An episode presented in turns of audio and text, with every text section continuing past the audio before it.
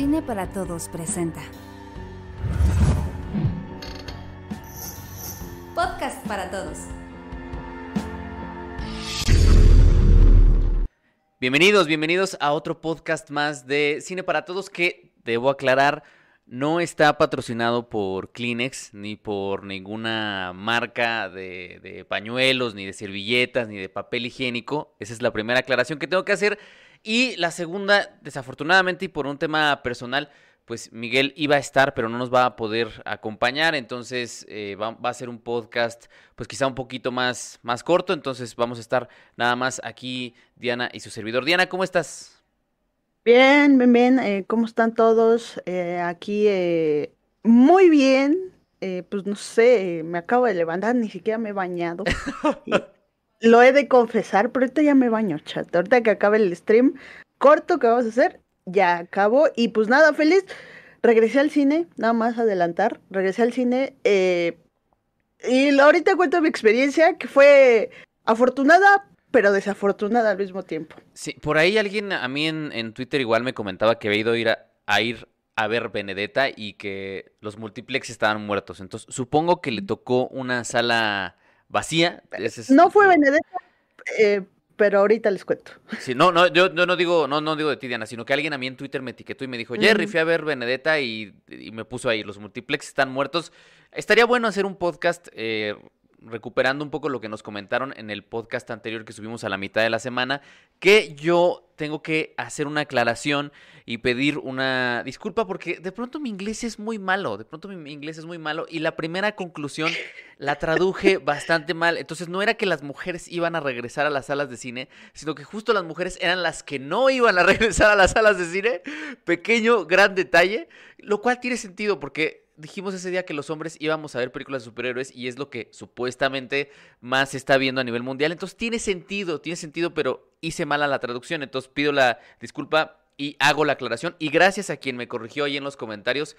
Muchísimas, muchísimas gracias para que vean que sí los leemos. Y ya evaluaremos. Ahí hay varios comentarios de cómo ha sido su experiencia de volver a las salas de cine y quizás sea una, una buena oportunidad para retomar ese tema. Y también eh, saludar a toda la gente que nos está escuchando en Apple y en Spotify. Olé. La próxima semana, ahora sí tenemos eh, podcast exclusivo para miembros. Ahora sí, entonces se pueden hacer miembros por solo 19 pesitos y de verdad es una forma de apoyar al canal. Y también ya saben que nos pueden hacer llegar sus comentarios, sus correcciones, sus mentadas, su experiencia con eh, Kleenex mientras vieron Benedetta vía super chat. Entonces, eh, esa es una gran forma de apoyarnos. Muchas, muchísimas gracias.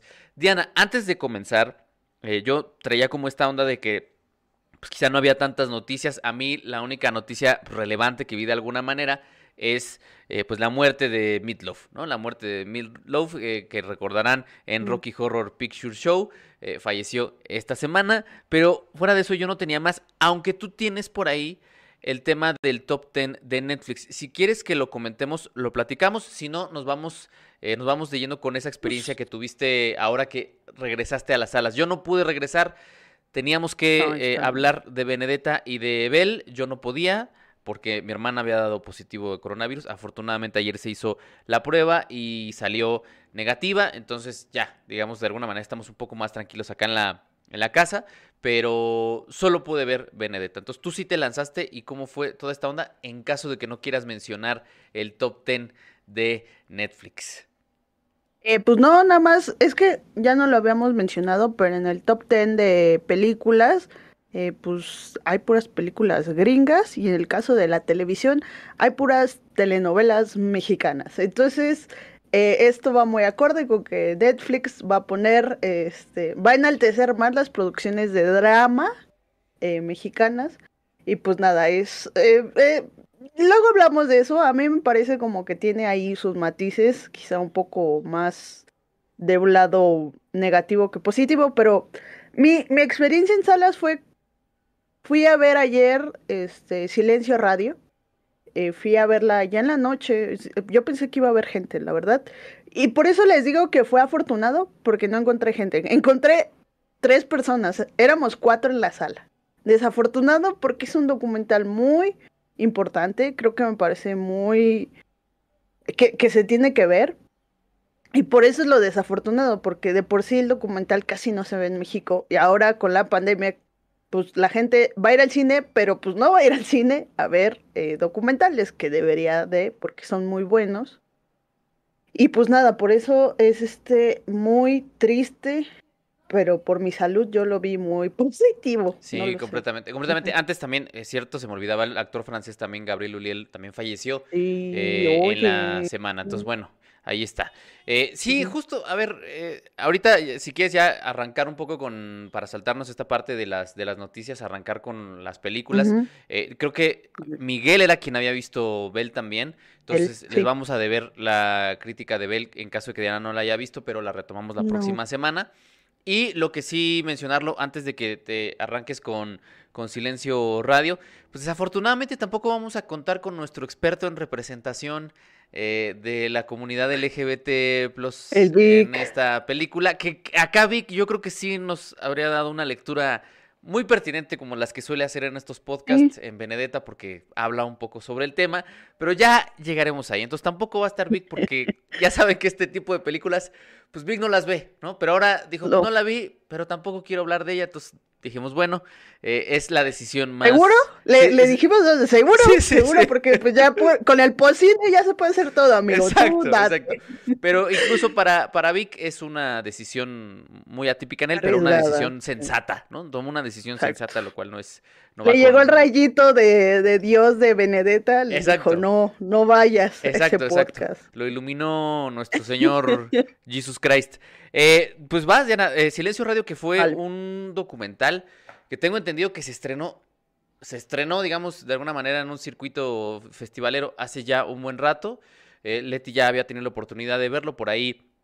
No sé si, si por ahí recuerdo la, la anécdota, pero platicábamos el tema del, del acceso, ¿no? Que, que, tenían solo mil accesos para este documental y decíamos, ¿cómo en estos tiempos pandémicos en donde todo puede ser en línea? ¿Por qué están limitando los accesos? Y de pronto por ahí alguien nos comentó eh, que era un tema de las distribuidoras, que las distribuidoras así lo negociaban. El tema es que Silencio Radio pues, se estrenó hace mucho tiempo y nosotros decíamos en aquel entonces que quizá mucha más gente podía ver el, documental si se abría el acceso en línea en aquella ocasión.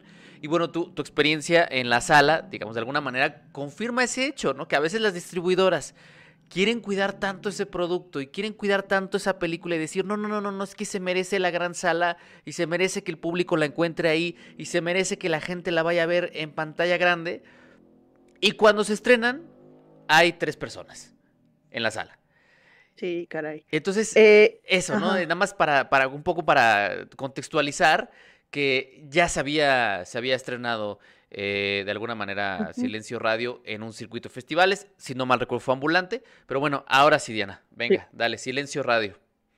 Sí, fue en ambulante, de hecho, este, no sé si fue, si también se estrenó en ambulante en casa cuando vino lo de la pandemia 2020, este, y de hecho en esta temporada se estrenó en línea, o bueno, hubo una función en línea gratuita, pero eh, creo que sí, como dice, siento que les falta un poco de marketing ahí para vender la película, eh, porque pues yo me enteré por un tweet eh, y mandé mi, mi correo, me llegó tarde el link y entonces ya no pude entrar, pero bueno. Eh, ¿De qué trata Silencio Radio? Silencio Radio trata sobre Carmen Aristegui. La figura central es Carmen Aristegui. Eh, cuando, justo cuando pasó lo de MBS, el escándalo que ustedes, o, bueno, si no recuerdan, eh, MBS saca a Carmen Aristegui de su programación. Ella llevaba trabajando años con la empresa, era el programa que más rating tenía, según este, lo que se dice en el documental, y de repente la sacan porque el documental menciona que luego de haber sacado el reportaje sobre la Casa Blanca de ese entonces este presidente Enrique Peña Nieto, que era como más o menos pues de desvío de recursos, pues la corre, ¿no? Y el documental empieza a partir de ahí, cómo ella crea un espacio independiente dentro de un contexto donde a los periodistas que se enfocan en política los matan. ¿Por qué? Pues precisamente porque hay intereses de que no se sepa la verdad, de que no eh, se descubran tranzas.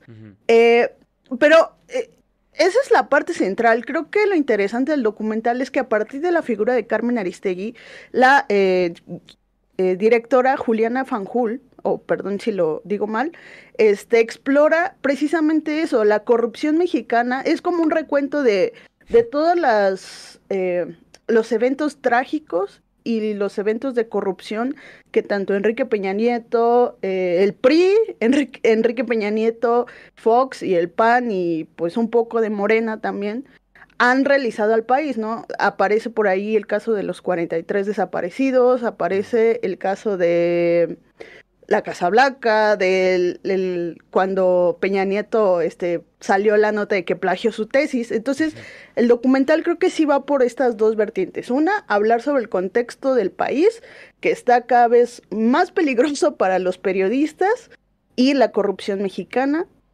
Y dos, creo que también aborda un tema bien importante que es incluso inspirador, que es cómo cuando todo mundo te da la espalda, puedes crear un medio sostenible por tus propios eh, recursos económicos y a partir de tu trabajo, tu trabajo es el que va a hablar por ti y él es el que te va a dar el reconocimiento a nivel internacional, porque varias notas que sacó el equipo de Carmen Aristegui, las retoman medios internacionales y eso es lo que más me gusta. La figura es Carmen, pero también su equipo y que su equipo también esté en riesgo porque pues ella es una figura que está vigilada constantemente por el gobierno y eso convierte a su equipo también en blanco de amenazas y qué bueno que no, que no ha pasado eh, a mayores, creo, hasta donde yo sé. Eh, y pues nada, creo que es un documental muy fuerte porque sí te muestra cosas que otros documentales quizá por, bueno, por decisión propia no te muestran. Eh, y creo que sí, si no tienes como muy claro el contexto en el que estamos ahorita o por el que hemos pasado a lo largo de estos años, creo que es un buen, este, un buen documental para estar como más o menos al tanto de lo que ha pasado en el país. Sí, principalmente de pronto eh, lo decíamos en aquel recuento del anuario de 2018, que no se mata la verdad, que es un documental. La verdad sí no es un gran documental, no tiene una gran forma, ni un gran, ni, digamos, ni un gran desarrollo del tema, pero tocaba un, un, un, asunto muy delicado que es pues todos estos periodistas que han sido asesinados. Entonces, en un contexto como el mexicano, pues la voz de, de Aristegui, que mucha, muchísima gente la conoce, pues también agarrar, agarrar al personaje como pretexto me, llama mucho la, atención. Y también esperar a ver cómo le va en taquilla, porque es un personaje muy mediático, pero aún así, coincido contigo, Diana, es como, es un poco ese fenómeno que ocurrió con Sexo, Pudor o Lágrimas, eh, la, la, secuela, que parece como que nadie quería que se enterara que ya está la película ahí. O sea, la película ya la pueden ver ustedes en HBO Max, y de pronto uno... Sale el, el febrero. Febrero, febrero. Sí. En febrero. tiene razón, no había ni póster, no había ni publicidad, no había nada. Sí, sí, sí, o sea, parece que como que no, eh, que nadie sepa, que nadie se entere, si se estrenó, pues ya se hizo, ya está ahí, ya no pasa nada, vayan a ver ahí cuando puedan. Y un poco pasa, pasa mucho esto en el cine mexicano, porque las, las, películas ya llegan muy desinfladas a su distribución en temas de económicos, ya no, a lo mejor ya no tienen para sacar tantas copias, a lo mejor no lo ven tan viable, a lo mejor no, no lo... Entonces es, es, un, es un tema recurrente y yo repito, este caso muy específico, pues ya se estrenó en ambulante, en plena pandemia, eh, estuvo ahí el acceso digital, acceso limitado, pero pues ahora a ver cómo levanta aquí y a ver si otra vez las distribuidoras tienen razón en eso de proteger tanto, de guardar tanto este tipo de películas, decir, no, no, no, no, no, hay que cuidarla mucho, hay que cuidarla mucho. Y cuando ya llega a la, a la, pantalla resulta que a lo mejor y no la cuidaron tanto como decían que la iban a cuidar. Y, y es algo bien interesante porque justo en el contexto donde estamos hablando tanto de cine de entretenimiento como es Spider-Man, como es Doctor Strange, este Batman. O sea, también a veces se nos olvida que el cine también sirve para apretarnos una fibra, que creo que la película que, de la que vas a hablar aprieta muy bien esas fibras. Y es lo chido del cine, que puedes disfrutar Spider-Man, pero también que no se nos olvide que hay películas que nos ponen la verdad en la cara, nos ponen el contexto en el que vivimos y creo que la muerte de Javier Valdés, que también se retrata en el documental, es bien importante Eh, y para quien quiere estudiar periodismo, eh, salí del cine diciendo, ya no, nunca voy a volver a decir que no estudien comunicación, porque creo que lo que hace falta aquí en el país es, son periodistas, pero periodistas que tengan tenacidad y optimismo, que es lo que hablaba de Carmen, que, o sea, la documenta, a Juliana, la cineasta, le, le impactaba cómo después de todo lo que pasó, Carmen seguía, pero aferrada, o sea, cada vez que le, las, eh, le quitaban una computadora, entraban a su oficina, ella se aferraba más a su trabajo porque decía, entonces voy por buen camino. Entonces, eso es algo, de verdad, véanlo, eh, es un documental que, aunque esté rodeado de esta oscuridad que tiene el país, en el centro hay como una lucecita que te dice, síguele, optimismo, porque si no, si no le seguimos eh, cuestionándonos o, preguntando o haciendo preguntas, pues nadie las va a hacer y ahí sí nos vamos a perder como sociedad mexicana, ¿no? Está muy chida. Está Completamente. Entonces, ahí está. Silencio Radio, que la pueden encontrar, me imagino que en cines muy selectos en la fíjate que, me, fíjate que me sorprendió porque en la Cineteca solo había dos funciones y en Cinépolis había había bastantes. Hay que ver, habría que... ver con cuántas copias salió. Eh, pero bueno, pues si tiene buena distribución, pues entonces ahí sí, eh, búsquela. Y supongo que con ese tipo de distribución, pues también relativamente limitada, porque en estos momentos la que está ocupando las pantallas aún es Scream, que seguimos sin verla. Y yo creo que así me quedaré por los siglos de los siglos, amén, sin verla. Está una película, a lo mejor y porque yo no tengo esa fijación, ese fetiche por las figuras religiosas siendo profanadas, que no me escandaliza, que no me, no me causa ni escosor ni absolutamente nada. Pues hay una película que está causando mucha polémica tanto por el tema. Y sí, yo, y yo, y yo estoy igual que tú. Yo tampoco entiendo por qué, pero tanto por el tema religioso como por.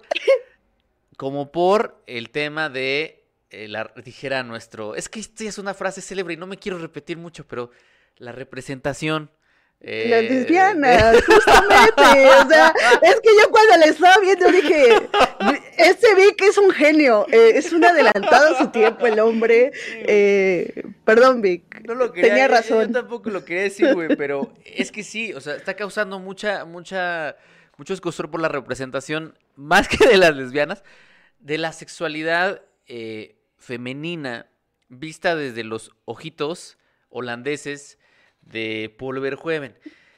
Hay una pregunta que yo no quisiera debatir porque a mí me parece que no hay debate. No, no, no, no, no, encuentro debate. dijera, dijera Isaac y Sebas, que también en algún momento estuvieron muy presentes en, en su F7, dijeran, son discusiones bizantinas. Y, y, le preguntaban a Fernando Sorosano, porque ah, obviamente después de ver la película fui a ver el video que hizo Fer. y le ponían una, le ponían una pregunta, le ponían una pregunta ahí que si era válido, ¿no? Y, me parece una pregunta bien arcaica, pero eh, nada, más, nada más quiero... ¿Cómo que era válido? Que era válido que un hombre dirigiera una película sobre la sexualidad femenina. No, no es válido. Cancelado. Cancelado, Órale, a la chingada. Y la verdad sí me hace que esas, esas lecturas y el, el, la polémica que está generando a partir de eso, o sea, de decir, pues entonces, este, pues entonces, este, que Fernanda Valadez no hable de nunca jamás de, hombres, ni que Astrid Rondero hable de hombres jamás en su vida y lo tienen prohibido, ni a Márquez Abella, ni todas estas cineastas, prohibido hablar de hombres. O sea, se me hace como tan bizantino, como tan arcaico, como un pensamiento tan de qué pedo contigo, güey, ¿no? Entonces, supongo, y, creo, creo, Diana, que nosotros no, no, este, pues no vamos a hablar de, esa perspectiva. A mí me, gustó mucho, pero tengo que decir algo, y, y me pasó. Eh, algo muy interesante. Tenía yo mi, caja de Kleenex aquí. No, no es cierto. No es cierto, no es cierto. Eso es broma, es broma. No, me pasó algo muy interesante. Eh, queremos que nos fune como Empieza... a sí, sí, sí, sí, sí, No, no, ya no quiero generar más polémica. Del... Inneces... Polémica innecesaria, ese es el punto, ¿no? Al que quería, al que quería llegar. Pero cuando empieza la película, eh, estaba como que no conectaba. O sea, como en esencia trata de una niña que es recluida en un convento, pero la niña tiene un fanatismo desmedido por la figura de la Virgen y por la figura eh, y ahí es un tema más, más amoroso, más sexual, más, eh, más íntimo, la, la figura de Jesús. Y, y, a partir de ahí, bueno, ella crece en este enclaustrada con ese fanatismo desmedido y a partir de ahí surge algo que a mí me, me, pareció lo más interesante, esta doble, este doble punto de vista, que de pronto en, en, en, cines se nos habla mucho sobre el point of view, nos dicen en las clases de dirección, tienen que definir ustedes el point of view, el, y no quiero sacar más referencias eh, de otro tipo de contenidos, el POV, ¿no? El punto de vista desde quién se está contando la historia. Y el primer bloque, para adentrarnos en lo que ocurre dentro de la mente de Benedetta, vemos alucinaciones, vemos fantasías, vemos, que creo que esa es la palabra más correcta, vemos fantasías de ella eh, teniendo ciertos acercamientos eh, con, con Jesús. Y después el segundo bloque de la película, todas esas, esas cosas que ella ve, nos las quita ver Jueven y entonces vemos todo desde los ojos de quienes la rodean. Lo cual me parece brillante, me parece un movimiento brillante. Pero en la primera parte de esa película, de, de, la película, perdón, me costó un poco conectar porque dije, ah, ok, bueno, ya, ya entendí el fan. ¿Y cómo van a detonar la locura y cómo van a detonar eh, la fijación y cómo van a detonar el milagro y cómo van a detonar, a detonar todos estos elementos. Y entra un factor externo que es otro personaje, que esto sale en el tráiler, que es una mujer que viene de afuera y también es enclaustrada eh, junto con Benedetta. Y es ella, digamos, en términos de guion, es como un personaje pivote, ¿no? Que va a detonar todo lo que va a ocurrir dentro de, de, ahí del, del claustro, ¿no? A partir de ahí la película se pone muy interesante. O sea, a partir de ahí se pone todo muy interesante y empiezan a ocurrir un montón de cosas. Y entonces cuando terminó fue como de, güey, qué viaje. O sea, hasta se me olvidaron los Kleenex. Pero bueno, te escucho, Diana. No mames, es que, eh, a ver, ah, yo voy, a empezar a hablar. Ya saben que yo me externo así como el me extendo, perdón, así como el Vic. Paul Verhoeven, creo que le encanta apretar las fibras de la sociedad, las fibras más sensibles de la sociedad, hacerles así de para que haya polémica. Desde, creo que es, bueno, yo desde eh, Bajos Instintos, creo que siempre ha sido así. Y le encanta ese güey. Se nota que disfruto chico que le vayan a hacer este protestas afuera de su casa porque, pues creo que siempre él ha tenido una eh, visión clara del cuerpo que no se tiene que avergonzar por si es hombre o mujer, si tiene chichi, si tiene vagina, si tiene pene. Y creo que lo refleja con naturalidad a lo largo de toda su filmografía, con diferentes referentes, eh, sí, con diferentes referentes a otros cineastas. Eh, creo que aquí, y ya esto es lectura mía, aquí te, creo que el punto de partida que yo veo es Bresson, porque hay una película de Bresson que se llama Los Ángeles del Pecado, que precisamente habla de dos monjas, una monja que intenta salvar a, una externa, que se interna, eh, bueno, que, que no me acuerdo muy bien, pero que es, creo que sí es prostituta, y creo que le intenta salvar, que también va por ahí un poco el, el, la película de Saint, Saint que es de Rose Glass, que se estrenó hace como un año, que también juega con el punto de vista. Claro que Rose Glass eh, sí lo aclara hacia el final, eh, o bueno, lo aclara un poquito, y aquí creo que no, creo que aquí lo que, que no importa tanto, o bueno, a mí no me importó tanto, era el punto de vista. Creo que las visiones de Benedetta sirven para conocer su fanatismo o su amor a, Jesús. O sea, cómo ella está intentando, bueno, está descubriendo cómo llegar a Jesús y cómo llegar a amarlo.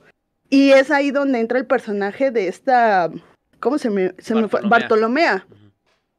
Que se da cuenta que es a través del cuerpo y a través del placer que puedes llegar a amar a Jesús. Eso es algo escandaloso, pero pues yo no lo veo tan escandaloso. Ahora, em, no sé, a mí es bien curioso porque toda la película, incluso fuera de la película, vi hipocresía. Por eso me da mucha, mucha risa cómo la gente, los católicos, están eh, pidiendo que se censure la película, porque al final creo que sí es la historia de una santa, o, por lo menos eh, lo, lo intenta hacer así, pero habla de la sociedad como de, si no te apegas a las reglas de la iglesia católica cristiana, si eres lesbiana, si disfrutas de tu sexualidad, aunque seas santa, me vale madres. Hay una película que se llama Amor Divino, que es de Gabriel Mascaro, que también retrata esa, esa postura. Una mujer en la época, creo que es en el futuro, en Brasil, queda embarazada eh, del Espíritu Santo y, pero está casada, entonces obviamente los católicos y los cristianos, pues, ¿cómo que estás embarazada? ¿Con quién me engañaste, maldita piruja, no? Y la echan a la Pues sociedad y es una... años que no oía esa palabra, güey. Perdón, soy una señora. este, y, y es rechazada por la sociedad. Y al final es como, güey, estás viendo un milagro, pero tu, tu mente tan cerrada no te permite ver más, eh, no te permite ver ese milagro. Y creo que es un poco lo que pasa en Benedetta. Benedetta es una persona santa que no es vista como santa precisamente por los pecados que comete, que les está diciendo a Benedetta que no es pecado, este, pues explorar la sexualidad. Más que, más Pero ellos les vale la, madre. la- la sexualidad, hay un diálogo que, que lo aclara, ¿no? M- más que explorar la, la sexualidad es que... Y, y ahí es donde entra esta lectura muy interesante que tiene, que tiene Fernanda de cómo... Porque se, se habla mucho de cómo... eh, de que ver joven y que si es hombre y que él no puede retratar y tal. Y creo que sí hace un, un gran retrato de la- cuerpo. del machismo, ¿no? El machismo, la religión, que es el catolicismo, o sea, el catolicismo es súper machista, súper misógino, etcétera, etcétera, etcétera. Y, y me, y me llama la atención, al principio le, le dan una, un- le dan ropa a la niña que tiene que usar dentro del convento. Y le dice, Sí. y ella le dice que le pica, que, le, que, le lastima y tal. Y, y le contestan, tu propio enemigo es- es tu cuerpo. Tu propio enemigo es tu cuerpo. Y esa es un- una, una premisa que de alguna manera, pues eh, con los votos de castidad y con todos estos, estos rituales que hacen, pues es, una, es, en- es enunciar eso de otra manera, ¿no?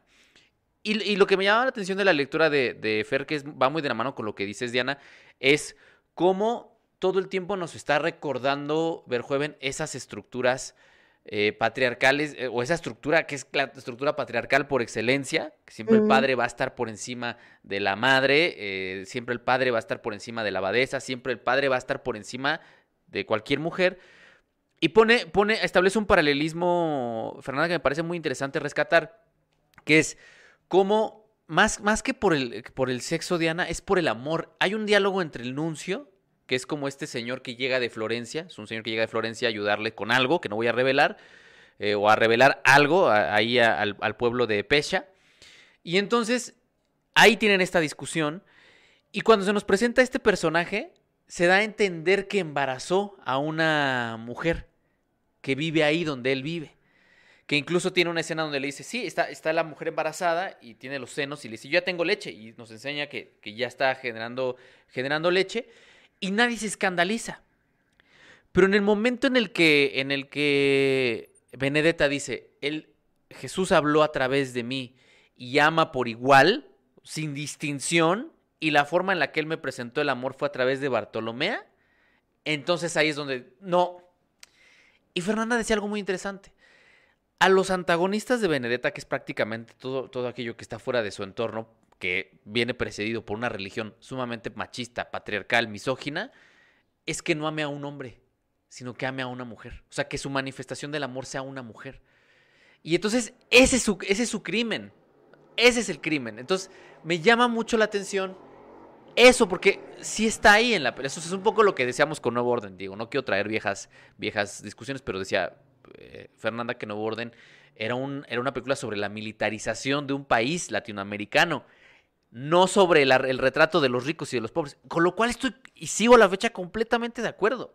En este caso es lo mismo, es cómo esa religión y todos esos, esos sistemas es, sí, Jesús vino a dar amor, pero vino a dar un amor tradicional, de un hombre a una mujer, este, no un amor, eh, ¿cómo, cómo dice? dice hay una, una expresión que utiliza el nuncio, pe- pero no, no la recuerdo muy bien, pero es algo así como, este, no sé, dice algo así como enfermedad o como, ¿no? Que lo que, ella, que, lo que ellas padecen es, eso. Y la metáfora máxima de, la, de, de, de Benedetta para, para reflexionar sobre esta, es que el amor se puede presentar de muchas formas y que, pues es, es la Virgen entrando literal y metafóricamente en Benedetta. O sea, ¿no? Y, y ahí es donde muchos están escandalizando y dicen, no, pero ¿cómo? Es que Jesús nos enseñó a dar amor sin distinción. Sin distinción. Entonces, nada más, eh, eh, perdón por extenderme, pero me llama mucho la atención justo eso. Y creo que sí está ahí y, parte de eso siempre, de que tu propio enemigo es tu cuerpo. Y si vas a amar ah, por eso, a un hombre, güey, no a un por, Por eso me habla, por eso me refería a la sexualidad, pero a la sexualidad, digamos, las escenas de, de sexo que tenían ellas, porque obviamente el sexo, cómo se cómo se cómo se transmite a través del cuerpo, a través de la corporalidad. Y a mí lo que me llama la atención es justo lo que estás diciendo. A través del cuerpo se llega a amar al otro y amar a Dios, porque ella lo dice. O sea, a, bueno, a Jesús no le importa compartir su amor con todos, a él le da igual. O sea, es, es, es, a mí me parece una película sumamente inteligente. Y justo Paul Verhoeven, perdón, este, creo que siempre ha retratado mujeres poderosas en entornos donde los hombres las quieren dominar. Y eso es algo bien interesante que lo haya puesto aquí. Pero también creo que es uno de los personajes más que menos entra en la, en la categoría de, de, protagonistas hechas por Paul Verhoeven, porque aquí creo que sí es, por eso yo te decía, sí es una santa, o bueno, me refiero a santa en el, en cómo nos la vende, que tiene, este, ¿cómo se llama? Visiones, etcétera. Y entonces creo que ahí, por eso creo que al final ni siquiera importa si, si son reales o no, o sea, lo que importa es eso, que aunque lo sea, nadie le va a creer, y hasta el final de sus días la trataron peor que a un perro, o sea, comía en el piso con sus demás este, hermanas. Ahora, creo que, ah, por ejemplo, yo lo tomo mucho ayer, estaba pensando en las declaraciones que hizo el Papa hace como un par de días que decía, es que el hombre y la mujer tienen que tener hijos o adoptarlos, no importa, porque la humanidad, eh, porque decía, si no lo hacen, nos estamos minimizando como humanidad. Y yo así de, ¿qué? O sea, y pensaba, ¿por qué? ¿Por qué el discurso? Y creo que ese discurso tiene un poco de hipocresía detrás, porque y se me hace lógico porque creo que la iglesia está perdiendo cada vez más feligreses. ¿Qué significa el tener hijos? Que hay más humanidad, hay más personas, hay más personas que pueden hacerse creyentes y pueda traer a mi iglesia.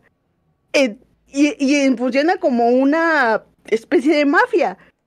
Entonces creo que al final este discurso de hombre-mujer y si no eh, estás cometiendo este herejía, esta blasfemia, lo que sea, es un discurso hipócrita de la iglesia y que creo que, por eso te digo, Paul pone las, los puntos sobre las sillas y por eso escandaliza, pero es que realmente yo, yo sí lo pondría en, en las temáticas religiosas que todo creyente tiene que ver porque habla de el amor al final de cuentas y habla de los cegados que están los creyentes por la iglesia, o sea, porque al final creo que el creer en un Dios no tiene que ver con una iglesia, no tiene que ver con pertenecer a, a, la iglesia de mi pueblo o, este, rezar todos los días. tiene que ver, ajá, de espiritualidad incluso, que Tarkovsky habla, Bresson habla de eso,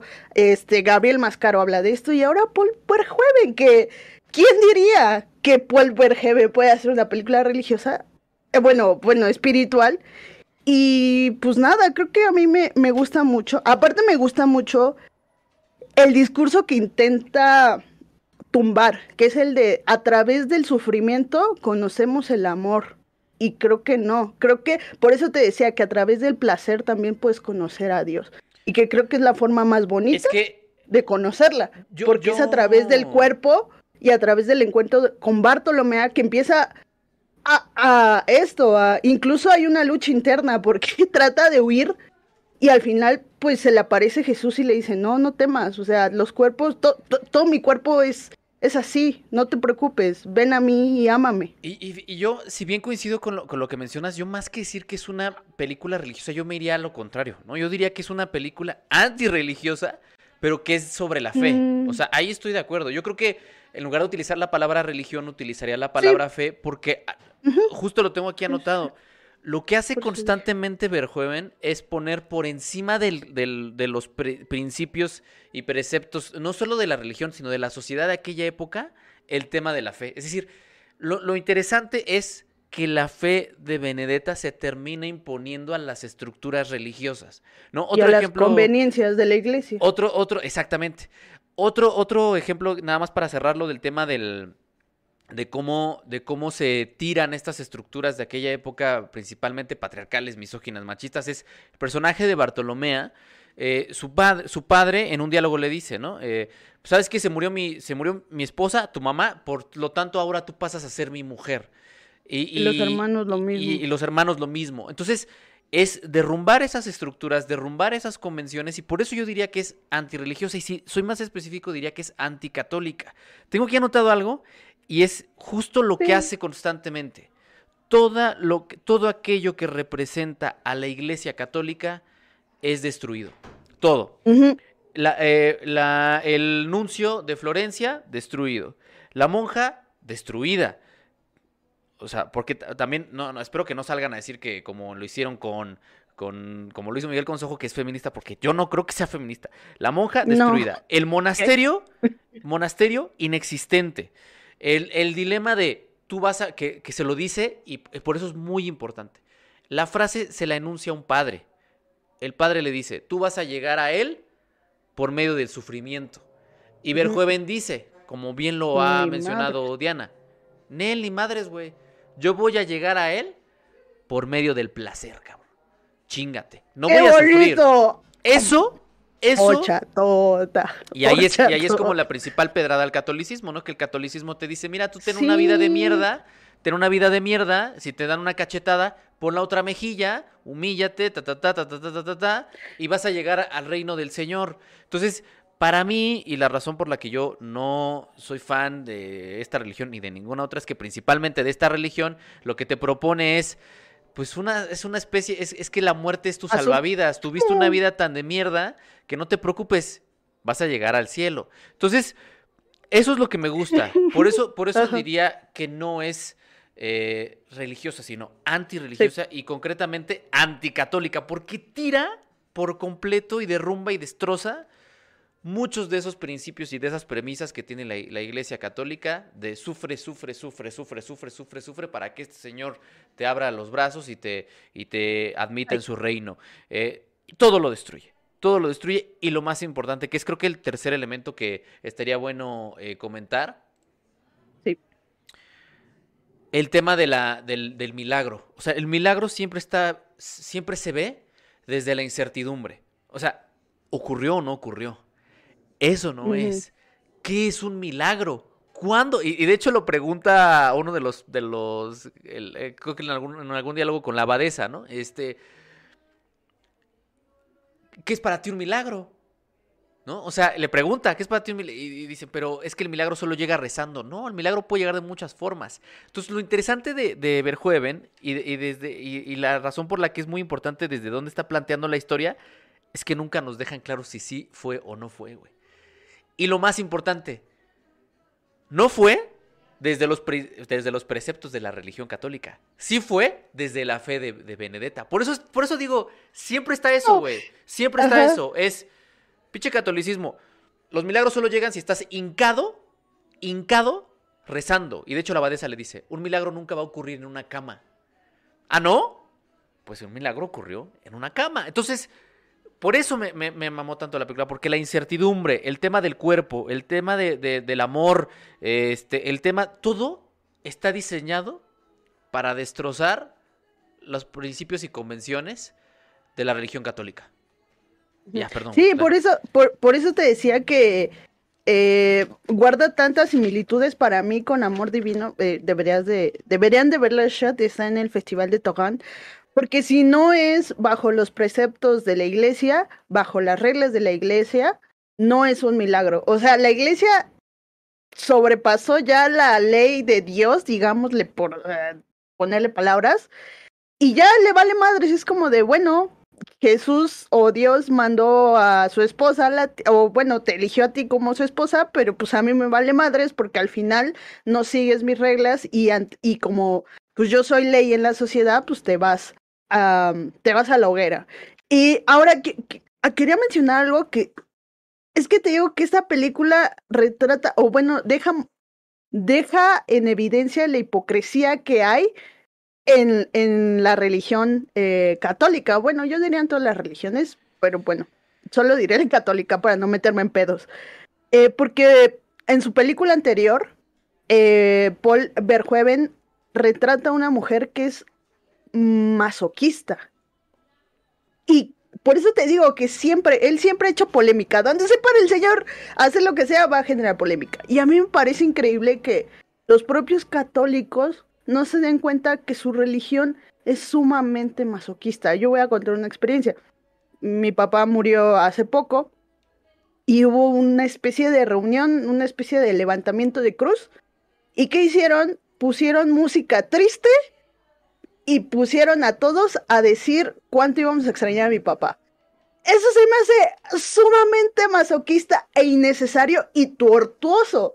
¿Por qué lo hacen? lo tuve que hacer obviamente me sentí muy mal, pero yo, y, bueno, pasó el tiempo y yo tuve mi cierre, digamos, tuve mi duelo de otra forma más tranquila. Y es cuando digo, ¿por qué estos sufrimientos innecesarios para llegar a tener una tranquilidad posterior? Es, es algo que no me cabe en la cabeza y que creo que ha dañado muchísimo a la sociedad, la mexicana, principalmente porque yo vivo aquí y el catolicismo creo que es el que eh, se lleva con mayor porcentaje acá en México. Y pues nada, eh, nada más eh, hablar sobre eso, sobre que la hipocresía está dentro de la película y fuera de la película. Y creo que Paul Verhoeven se estaba cagando de risa cuando llegaron al Festival de Nueva York los manifestantes de la iglesia.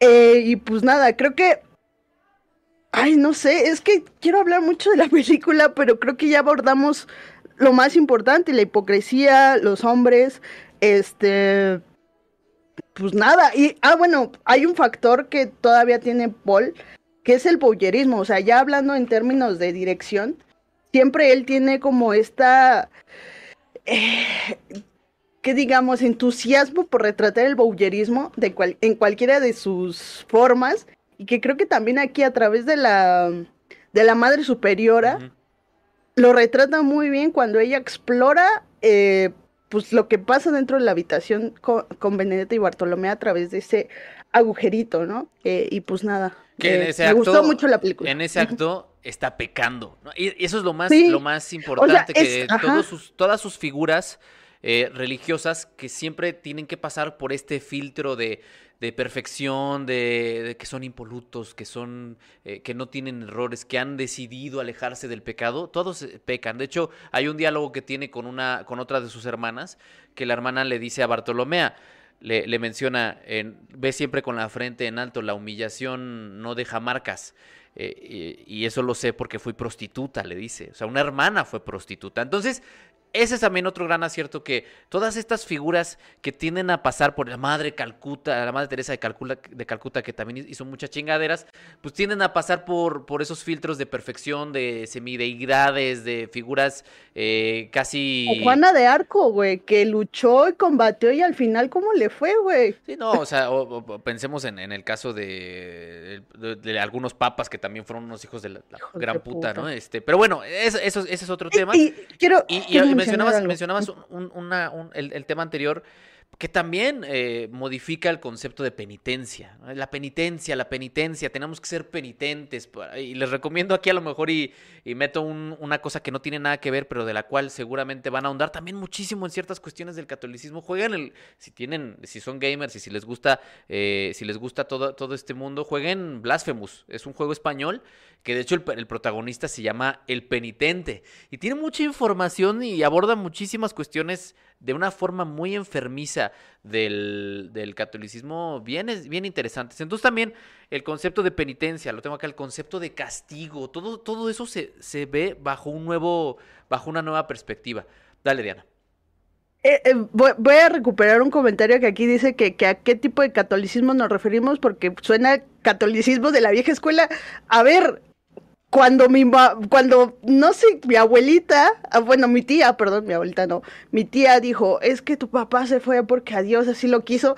Eh, eso, eso es, eso es masoquismo, güey. O sea, ¿quién, qué tipo de Dios me va a querer quitar a mi papá? O sea, no es de la vieja escuela. Creo que nunca ha evolucionado el catolicismo y si lo ha hecho, simplemente lo ha hecho en apariencia, pero en el fondo creo que sigue siendo igual de rancio. Sí, que ha tenido que eh, ver todos mucho los aspectos. Con, con, lo que me ha mencionado Bergoglio de esta renovación de, o sea, yo hice mi primera comunión, güey, hice todas esas mamadas, güey, que, perdón, güey, perdón, o sea, mi abuela era muy católica, mi otra abuela era muy católica, mi mamá, este, no se para en una iglesia, pero ella es creyente y yo creo que es una sarta de mamadas. Perdón para toda la gente que es católica. Hay muchas cosas en la Biblia muy bonitas, muy hermosas pero la Biblia al final es una recopilación de otras historias. Entonces. No tengan vergüenza de su cuerpo, yo, explórenlo, yo conózcanlo. Yo entiendo, eh, pero... a mí esas cosas me huelen a, voy a decir algo muy feo, perdón. Me huelen a viejo, güey, a rancio, a este. No, sí. Huele muy mal, güey. Entonces, perdón. Eh, ignorancia en algún punto. Sí, Bergoglio de alguna manera tiene que renovar el changarro porque pues, se le está cayendo. Fin. Y esta película no ayuda en absoluto a eso. No, está bien güey. Yo me hago, yo me hago creyente de Jesús, güey. Yo, venga, entra en mi cuerpo. Oye, pero quiero hablar de un punto que justo lo mencionamos al principio, que es la representación lésbica. No voy a ir en contra de la película, no se preocupen. Al contrario, creo que nada más decir, la preferencia sexual de Benedetta no tiene, no, no es algo que la defina, sino es algo que es parte de ella. Entonces, no es una historia de amor. Si usted eh, pertenece a la comunidad y eh, va a ir a ver esta película porque hay dos mujeres que se aman, eh, esta película, bueno, sí es una historia de amor, pero no es una historia de amor mm, como estamos acostumbradas, con un final feliz, fueron felices para siempre, etc. No, eh, y no es aburrida, porque es que lo digo porque he leído varios posts donde sí atacan a la película en sitios eh, especializados, o bueno, sitios eh, con temática LGBT. No es una película que busque el sensacionalismo ni el queerbaiting, no. O sea, la película habla de lo que habla y Benedetta es quien es, ama a quien ama, nada más. O sea, no tiene nada que ver. Y yo voy para allá, ¿eh? Yo voy para allá. O sea, para mí, ni siquiera es una... Eh, y se va a enojar Vic, se va a enojar Vic, pero para mí ni siquiera es una película que, que represente eh, lo lésbico o lo... O sea, es que... Es que es algo de ella, es... es los personajes, perdón, perdón, perdón, los personajes de Paul Verhoeven exploran su sexualidad de cualquiera de las dos formas. O sea, son bisexuales de alguna forma es técnica que lo es, de ponerlo. Lo es, eh, y entonces, por, eso, por eso decía yo o sea, que. Al final es eso. Exacto, güey. Por eso te decía yo que hay que segmentar muy bien a la película en dos partes muy determinadas. La primera, donde ama por encima de cualquier cosa a Jesús. Por encima de cualquier cosa a Jesús. Porque yo también no es que esté en contra, pero yo no creo ni siquiera que explore su sexualidad porque ni siquiera le da tiempo de explorarla. Eso es lo interesante. Es otra vez, no, o sea, bueno, cuando digo la forma sexualidad en la que se encuentra con el amor. Entonces, lo interesante es que, bueno, sí tiene razón. que el primer bloque es Jesús, Jesús, Jesús, güey. O sea, ella está enloquecida. Y no sabe cómo llegar a Jesús. Y no sabe cómo llegar a Jesús. Que su forma de llegar a él sea una mujer es circunstancial porque está en un, en un está enclaustrada, güey. O sea, no, no había otra forma. Porque la única forma es de, llegarlo era a través de otra mujer. Eso es circunstancial, no es. Bueno, eh, la monja sí fue lesbiana, o sea, decirlo, sí fue lesbiana. Eh, bueno, yo, no, yo solo sé que fue que, o sea, sé que ocurrió en la, que pues sí, hablar de, ella... de cómo fue, cómo habrá sido, pues sí es otra cosa, tiene razón. Es que yo no, ajá, yo lo que leí, yo no leí nada de eso, yo lo que leí fue Mm. que ella existió y que se, siempre se cuestionaron sus milagros. Eso era lo que yo leí, Mm. nunca leí nada sobre su sexualidad, o sea, sobre lo que yo investigué no encontré nada sobre, sobre su sexualidad. Pero en la, o sea, hablemos de la obra. O sea, en la película, ella, en el primer bloque, ama incondicionalmente a Jesús y su forma de encontrarse a Jesús, que es una circunstancia, es otra mujer. Fin, güey.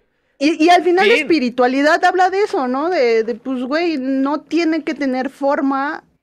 La, la, la- la cre- creencia, el amor, creo que no debe de tener una forma. Eh, y pues si le tienes que poner una etiqueta, pues ahí ya empiezas tú a, a sonar como católico. Perdónenme, eh, perdónenme, comunidad, los amo. Pero pues sí, tampoco, eh, también se trata de ver otras cosas que no encajen con lo LGBT o que no nos den gusto simplemente para llevarnos a sus alas. O sea, Porque aparte, no importa. La O sea, película no es LGBT, güey. O sea, no, pero es que me refiero a que por eso van enga- por eso te digo, yo he leído en varios sitios, simplemente se dejan llevar porque hay dos mujeres exacto. Y entonces, no, tra- tranquilas, tranquilos, no me funen a Paul Verhoeven. Él es sumamente inteligente y creo que lo hizo muy bien en esta película.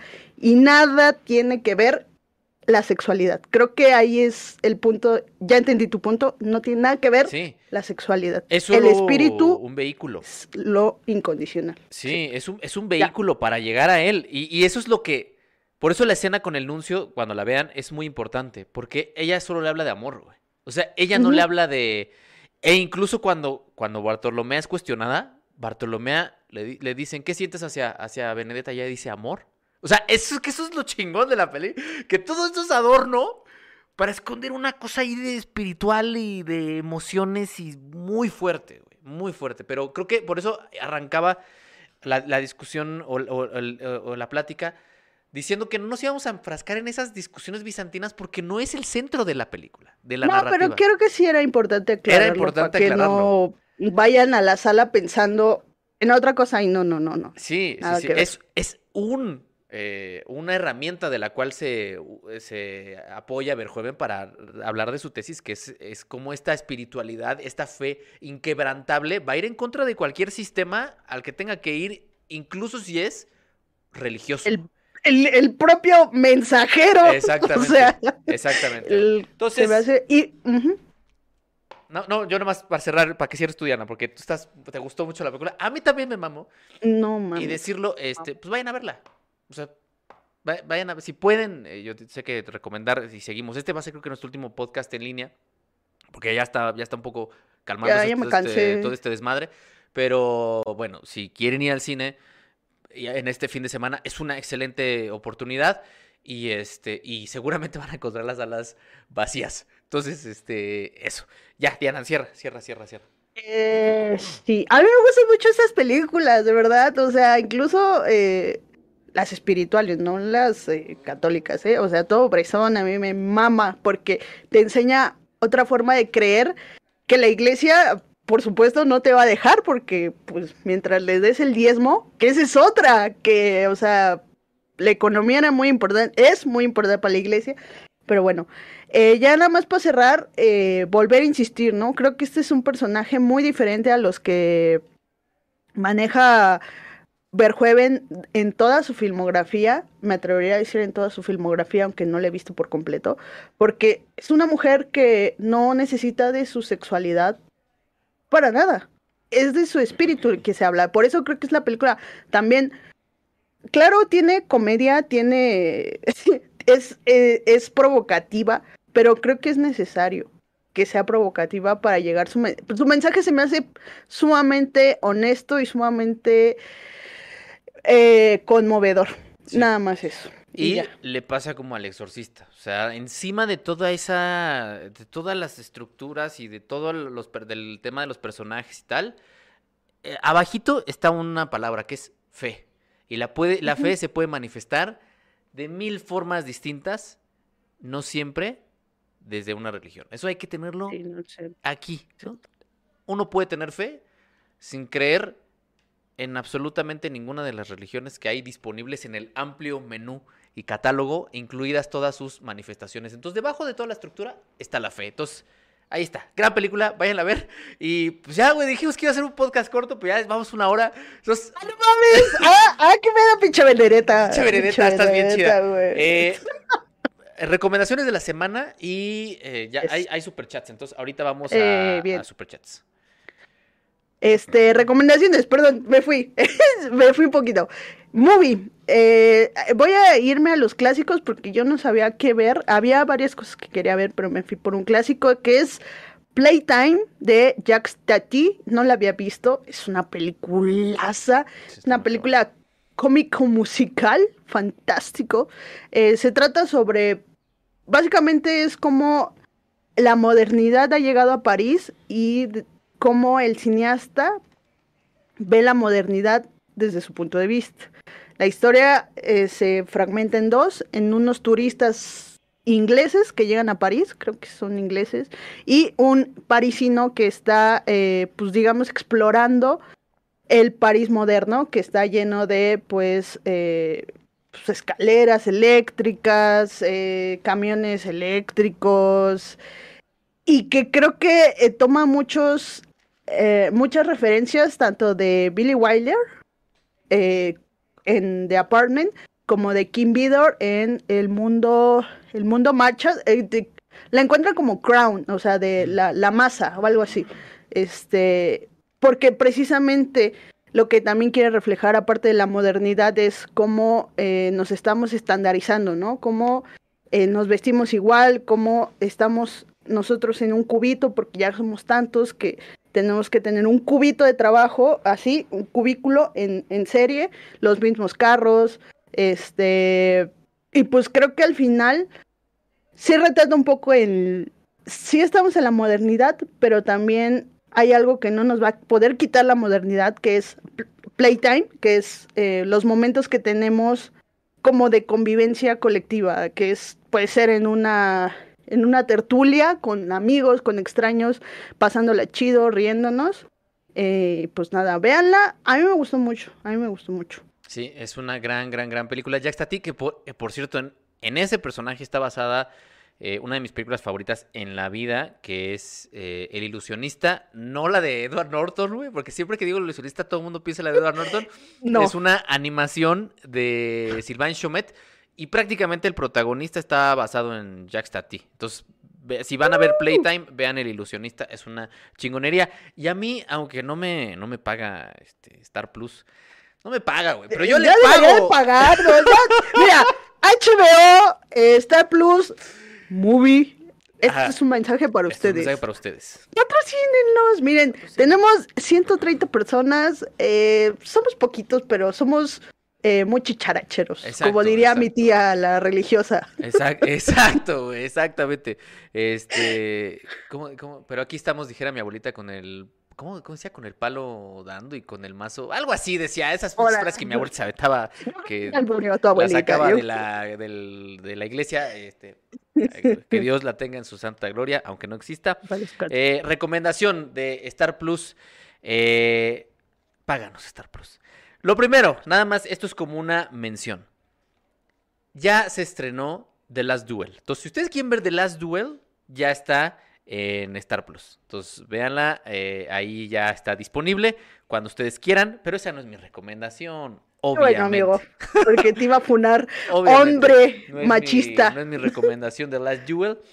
Eh, lo que sí les voy a recomendar es una, son dos películas que tienen que ver, están íntimamente relacionadas. La primera de ella está, de ellas está dirigida por el maestro Daniel Boyle, Danny Boyle, y se llama Exterminio. Y en la misma plataforma está su secuela, dirigida por Juan Carlos Fresnillo, que es Exterminio 2. Las dos están muy, muy, muy, muy chingonas. Véanlas y además, lo mejor, este fin de semana empiezan las semifinales de la NFL y las van a ¿Ya viste el transmitir tráiler por eh, Star Plus. ¿Cuál, cuál tráiler, güey? ¿Cuál tráiler? del medio tiempo del Super Ah, Bowl? sí, sí, sí. Entonces, es un gran, es un gran momento para contratar Star Plus. Ya.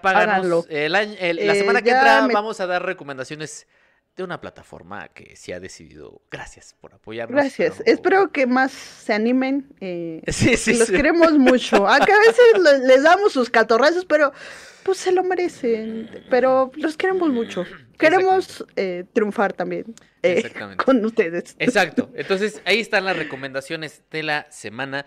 Eh, dos películas de terror muy chingonas y este también Diana Playtime de Jack Stati, que es una gran, gran obra. Y vamos a ver eh, los superchats, pero pues, hay un problema. güey. Por alguna razón, OBS No, ya no me lee las cortinillas de superchat. A Entonces, ver, aquí creo que ah, voy a decir, tengo uno. eh, productores, productores del podcast. Productores del podcast. Productores del podcast. Productores del podcast. Esperando que suene como sonaba Denise. Eh, el único superchat que se me fue. No, ahorita, ahorita los busco. ¿Tienes, tienes tú, tienes tú este. Creo que sí tengo todos. Eh, creo que sí tengo todos. Yo aquí aquí tengo una, una ventana donde también los puedo ver, ¿eh? entonces no te preocupes. Ah, pues dale. ¿Tienes el, el de Miltri? No. No, tengo eh, desde Ricardo Pérez. No te preocupes. Ricardo ahorita, ahorita lo. Ramírez, lo- perdón. El de Ricardo Ra- Recuerden que tengo COVID en el cerebro. Recuerden que Ahí tengo está. COVID. Ahí está. Aún están a tiempo Dale. de, eh, de apoyarnos vía super chat. Ahora sí, aquí tengo el primero que es de Miltri y dice, esperaba ver a los chicos de otro podcast que no nos paga y que nos pague, si quiere que lo mencionemos, que nos pague. eh, Eh, ahora que ya aquí. se fusionaron los canales. No, brincos dieran por fusionarse con nosotros. toxicidad fuera, mala vibra fuera, toxicidad fuera. Saludos, Ibai. Saludos, saludos, saludos. Luego, Ricardo Ramírez, ahora conocido como Ricardo Pérez, dice, ¿alguna opinión de Skins? ¿Habrá video de post-religión? Eh, Skins, la mejor serie de mi generación. Yo me volví drogadicta gracias a... Ah, no, no es cierto. ¿Qué está pasando? No, pues nada, creo que, a ver, creo que hay un mame en, en, con esto de euforia, de que si es mejor euforia, de que si es mejor skins. A ver, creo que eh, los que estén de la edad de los chavos de skin, de, de euforia, van a decir que euforia es la mejor peli, pel- serie.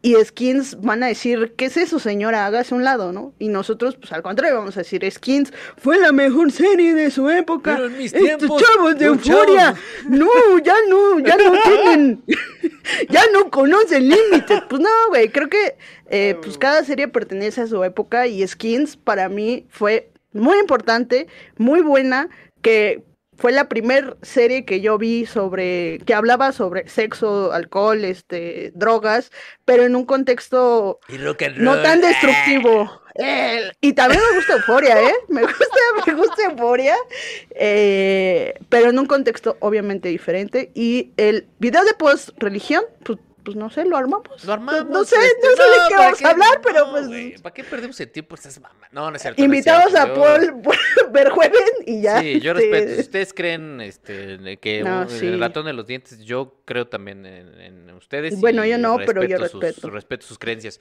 Eh, aunque yo no crea en esas cosas. Pero bueno, eh, sobre el tema de skins, yo podría seguir las grandes enseñanzas del notable maestro de la crítica, Víctor Hugo, pero no preferiría decir, preferiría más bien no decir absolutamente nada de algo que no he visto. Entonces, ok. Eh, también hay representación eh, lésbica y a mí sí me gusta. Sí me me, imagino, gusta. me imagino. Al final, Víctor Hugo va a ser un adelantado a su tiempo y lo Sí, sabrán, sí, lo sabrán valorar en unos 200, 300 años. Jair Mejía dice, les recomiendo Midnight Mass, que toca temas similares. Uh. De Flanagan, ¿no? Eh, Eh, mm, no tan de manera tan inteligente ni tan provocativa, pero sí vela, Jerry. ¿A ti que te gusta me mama Flanagan. Sí, y King. Y Stephen King, Sí, o sea, tiene sí, mucho sí, es algo que no, es una, es una Pero sí, muy que- buena recomendación. que aún no he visto. Gracias también a Alejandro Zúñiga, que se acaba de hacer cinéfilo mamador. Muchas, muchas, muchísimas gracias. Dice Doctor Juan, Doctor Juan. Benedetta, saludos a las señoras panistas, las te quiero mucho. Sí. Saludos a mis tías, las panistas. saludos a todos los que votaron por Ricky. Requín Canallín. Eh, muchas gracias por ese super chat. Emanuel Mata dice, ¿qué opinan de Peacemaker so far? Creo que es una serie súper infravalorada. Más bien, yo creo que está, no la he visto, pero yo no diría que es infravalorada. Todo el mundo la está mamando, pero, eh, o sea, muchísimo. No lo he visto yo tampoco. Great soundtrack y con pequeños destellos de actuación de John Cena. Los te quiero mucho. Muchas Ah, gracias, cabrón. Manuel. Eh, pues, Eh, Entonces sí las quiero ver. Yo no la he visto, pero puede ser. Puede ser este que en algún momento de la vida. Es que a mí esas cosas ya. ya no me. Dejé Invencible a la mitad, imagínense. Invencible estaba chida y la dejé a la mitad. Dije, no, ya, güey, qué No. huevo, otro pinche superhéroe ya. Todo está el huevo de eso. Eh, gracias, pero gracias, Emanuel. Matías Escalante dice. está buena. ¿Vieron la nueva de RBD? No sé qué preguntar. Muchas gracias, Matías, por ese superchat. No, no vi ni la, ni esta, ni la, ni la viejita. O sea, bueno, sí, la verdad eh, sería mentir. O sea, no la vi completa, pero pues no, no era de las personas que mamaba RBD. Sí, no, yo tampoco tengo. Nunca lo he sido. O sea, sé que Mia. Colucci y todas esas mamadas, pero tampoco Sí. fui nunca muy fan. eh, y pues menos obra, ni siquiera sabía que ya se había estrenado y la verdad es que es- pero eso y Control Z y todas estas generaciones, pues ya no son para mí, son para mis primos y para mi sobrina y este para los que ahorita tienen 14, 15 años, es para ellos. Entonces no creo que seamos el target y no creo que en algún momento tengamos la urgencia de ver una de esas No. producciones. Pero bueno. a menos este, que nos paguen. Si nos pagan, pero, claro, por supuesto. si quieres que vea tu serie, Págame. no, ese, ese es el último superchat. Muchas, muchas, muchísimas gracias. Gracias, Yo pensé que nos íbamos a echar eh, menos tiempo, pero la verdad es que, pues sí, Benedetta da muchísimo de qué hablar y mm, de hecho se quedan muchas cosas eh, por fuera, pero pues también ustedes, es parte del ejercicio que ustedes la vean, que saquen sus interpretaciones y que la disfruten tanto como la disfrutamos. Diana, y yo ya vi, ya vi que el Vic ya empezó este, con, a cantar, a tararear esas canciones que llenaron el Estadio Azteca, que llenaron estadios, llenaron este, plazas, muchas de esas cosas. Pero bueno, Menos bolsillos, porque creo que están, los dejaron pobres. Pero sí, bueno. Sí, exacto, exacto. Pero bueno, muchas, muchas, muchísimas gracias a toda la gente que, a los que se hicieron miembros, a los que son miembros, la próxima semana vamos a ver qué, qué tema tocamos exclusivamente con ustedes. Ya hay tres podcasts exclusivos, entonces es un gran momento para hacerse miembros. También muchas gracias a toda la gente que nos está escuchando en Apple y en Spotify, que nos hemos mantenido en top 25 en ambas en plataformas. Muchas, muchas, Uh, muchísimas gracias. Gracias. Eh, entre otros superchat, ahorita lo leo. A ver, de una vez. ¿Cómo te fue, Jerry, con el COVID? ¿Todo bien? ¿Para cuándo un cap creadores independientes con Durden u otros? No he escuchado que la mama en Peacemaker. Pues mi film Twitter está lleno de banda que, puta, mama a James Pues. Gunn y mama eh, Peace- Peacemaker. O sea, la mama. Pero, este, bien. O sea, es que a mí, mi hermana la que tenía y yo el sábado tenía carraspera, pero creo que fue paranoia, güey. Creo que fue paranoia. La jefe le dolía la cabeza, se fue a hacer la prueba, salió negativa. Entonces, no tuve nada más que esa carraspera del sábado y mucho sueño el sábado. Pero de ahí en fuera, nada. Entonces ya. ¿Ya vacunaron a tus papás? Mis papás acaban de salir justo en estos momentos de la tercera dosis. Qué chido. Y este, y bueno, pues ya, eh, muy bien. Entonces, de todas maneras, sé de casos de gente igual. que, que sí la está pasando muy mal. Fanny tiene en estos momentos y la está pasando muy mal. Uh, Caro, mi saludos. novia, tiene y la está pasando más o menos. Entonces, sí, cuídense mucho porque está muy, muy, muy, muy cabrón. Ahora sí. Eh, muchas gracias a toda la gente que nos está escuchando en Apple y en Spotify, a quienes están viendo Saludos, este video los diferido. quiero. Ya los vi, ya los vi aleccionándome sobre el catolicismo en los comentarios. Ya los vi, ya los Pongan su leí. comentario. Veo el futuro, veo el futuro, ya vi ahí diciéndome, Jerry, pero es que hay muchas manifestaciones de todas las religiones habidas por haber. Me vale madre, yo no creo en eso.